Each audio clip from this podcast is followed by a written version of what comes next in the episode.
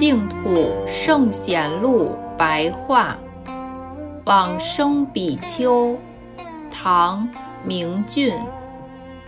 明俊，俗姓孙，其今山东一带人。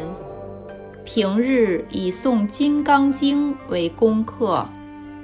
唐高宗永徽元年（公元650年）二月十二日夜晚，突然暴毙，而心脏尚有暖气。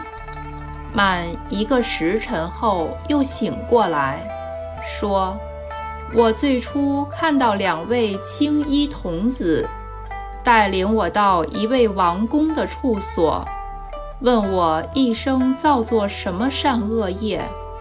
我回答说。”我专门持诵《金刚经》，那个王公说，功德不可说，法师可以再回去持诵，满了十万遍之后，明年必定可以往生净土。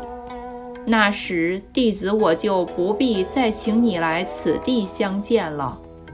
说完后，就命令两位童子送我回到寺院。